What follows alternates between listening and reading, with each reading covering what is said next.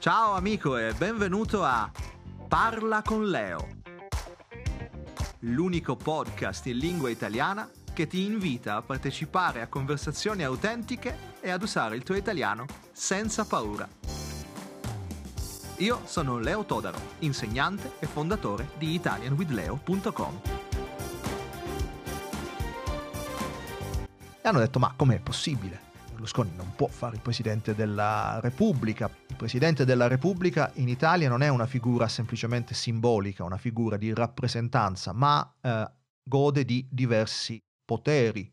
Quando c'era un processo contro di lui si bloccava tutto perché lui era Presidente del Consiglio e quindi non poteva non poteva, diciamo, interrompere le sue importanti funzioni per andare a difendersi in un banalissimo processo penale. Ciao amico e benvenuto per questo episodio di Parla con Leo. Oggi parliamo di eh, società, di politica italiana, perché come forse sai in questi giorni, l'episodio registrato il 28 gennaio, stiamo per eleggere il nuovo presidente della Repubblica, il successore di Sergio Mattarella.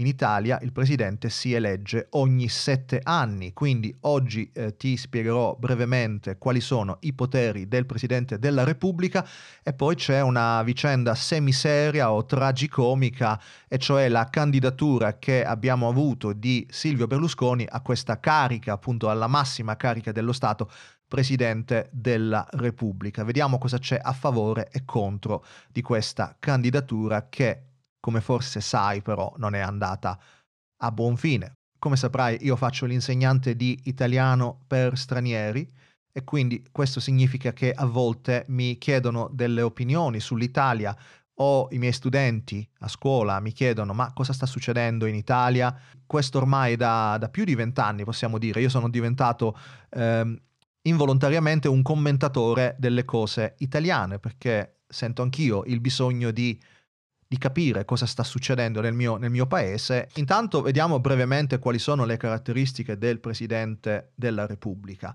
Il Presidente della Repubblica in Italia non è una figura semplicemente simbolica, una figura di rappresentanza, ma eh, gode di diversi poteri.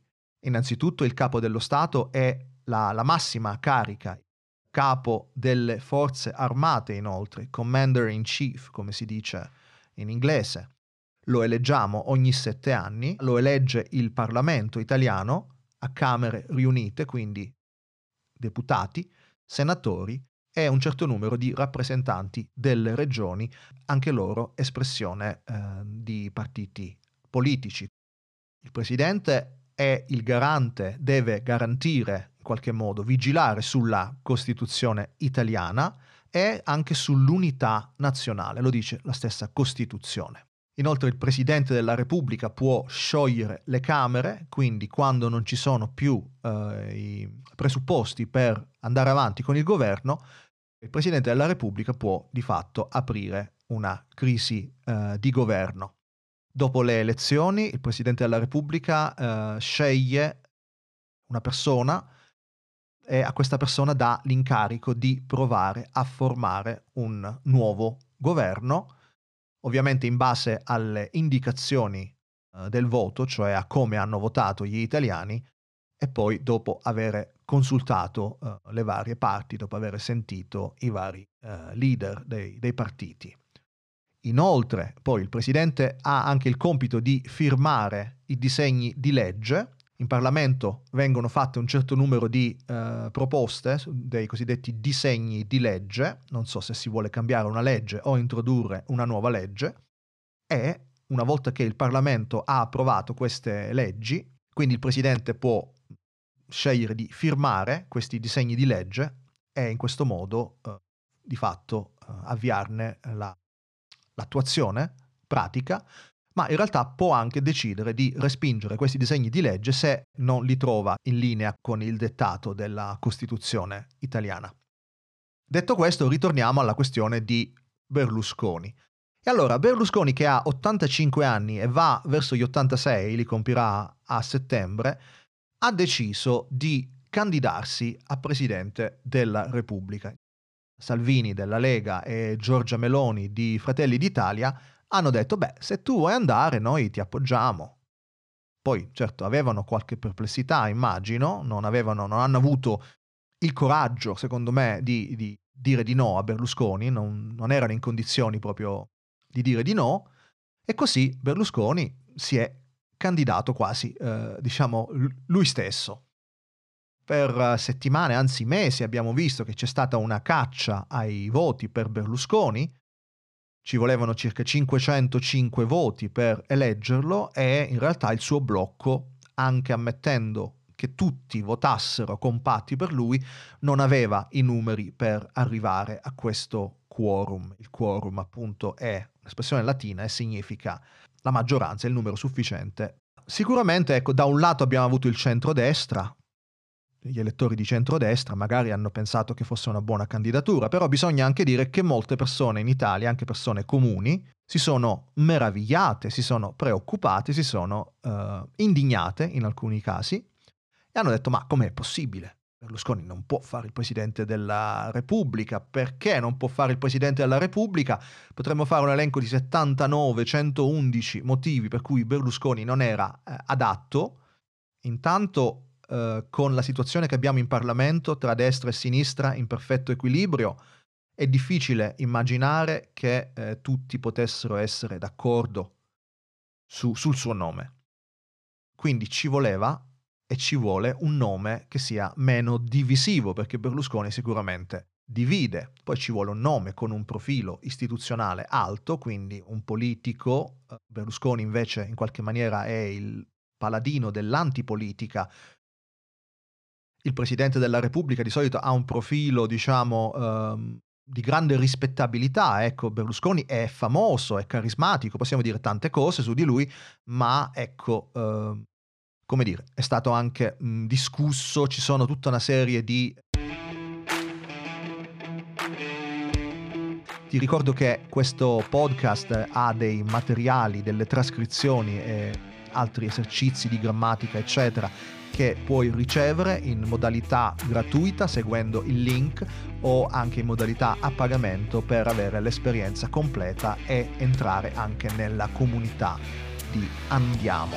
E allora, in una lettera al ehm, quotidiano Repubblica a novembre del 2021, un lettore, un certo Giulio dalla provincia di Piacenza, fa un elenco dei motivi per cui Berlusconi non può fare eh, il Presidente della Repubblica, secondo, secondo lui. La lettera comincia dicendo che Berlusconi è un uomo intelligente, vivace, galante, comunicativo, che è stato presidente del Milan, eh, che è un famoso barzellettiere. Barzellettiere è una parola un po' difficile. Ho chiesto ai miei studenti in classe che cos'è un barzellettiere e che cos'è una barzelletta. Ti do 5 secondi di tempo per cercare questa parola. Barzelletta. Nel live ho fatto anche un esempio. Se dico una mela al giorno leva il medico di torno. Ecco, questa è una barzelletta? No la barzelletta che cos'è? È una, una storia, ma è una storia come Cappuccetto Rosso, non so, Cenerentola, no. Una barzelletta è una storiella divertente che io racconto per fare ridere. Quindi Berlusconi è sempre stato, diciamo, uh, un tipo che racconta le barzellette, molto ironico. Sicuramente le sue barzellette non sono sempre, diciamo, impeccabili, elegantissime, a volte sono barzellette sporche, eh, diciamo, contenuto sessuale esplicito. Comunque, lasciamo perdere tutto questo. Poi, ecco, dopo aver elencato che Berlusconi è stato anche fondatore di Forza Italia, un partito politico, presidente del Consiglio, quindi che ha, diciamo, ha guidato il governo negli anni 90 e nel 2000, eccetera, per quattro volte in tutto. Bene, però poi conclude dicendo che Berlusconi è stato anche condannato per frode fiscale e qui ho chiesto che cos'è la frode fiscale. Quando siamo a un livello intermedio o avanzato è importante anche trovare le parole esatte perché la frode è, non è che io ho dimenticato così di pagare le tasse, eh, la frode significa che c'è dietro tutto un meccanismo e fiscale, la parola fiscale ovviamente si riferisce alle, alle tasse. E poi il signor Giulio conclude questa lettera dicendo che Berlusconi soprattutto è stato anche eh, sotto processo diverse volte, ancora adesso ci sono dei processi in corso contro di lui, e infine eh, la cosa più, più grave per cui diciamo alcuni italiani lo ricordano e non dimenticano, è che si è fatto promotore di leggi ad personam. E qui, come vediamo in questo episodio, abbiamo tante parole in ore. Imprenditore, animatore, fondatore e promotore. Quindi nei materiali sicuramente io amico cercherò di aiutarti a eh, inquadrare come si formano queste parole e da dove vengono. In molti casi vengono da un verbo. Fondatore, ad esempio, significa che lui ha, la domanda che ho fatto nel live, negli incontri è stata lui ha fon- fondato un partito. Diciamo che lui si è fatto promotore di leggi, significa che lui ha, qual è il verbo? Il verbo è pro.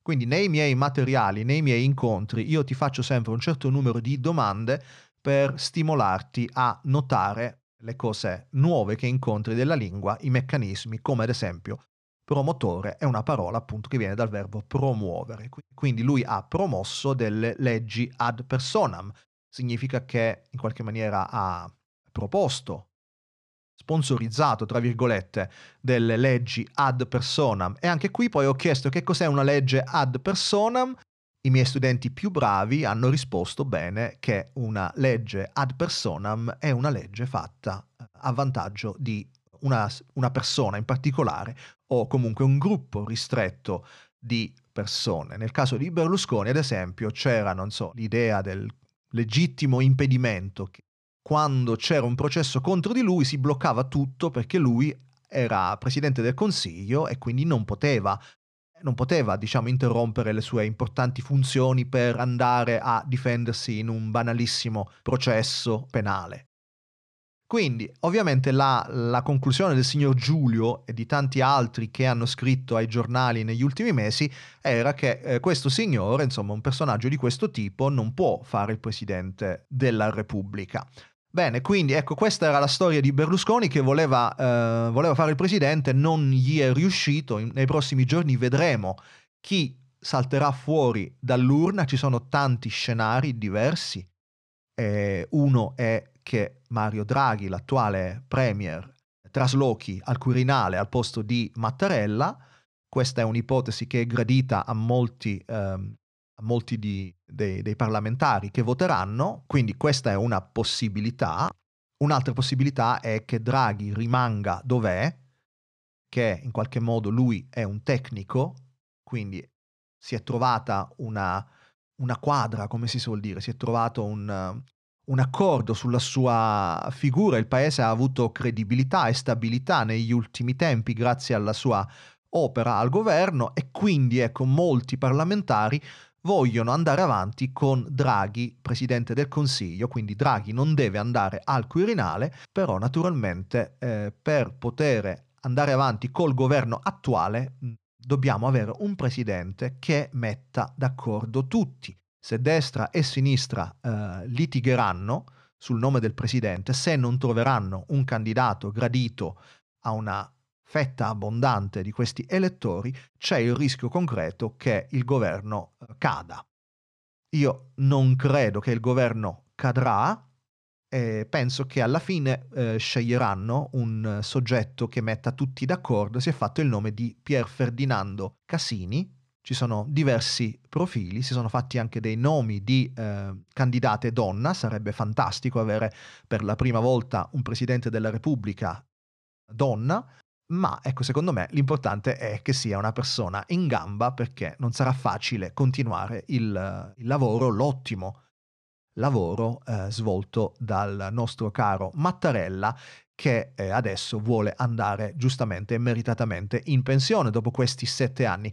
Però amico, attenzione, in realtà c'è anche il rischio che non riescano a mettersi d'accordo e che quindi chiedano a Mattarella di fare un sacrificio di rimanere per altri sette anni o comunque almeno per un altro annetto il tempo di permettere a Draghi di eh, completare il suo lavoro.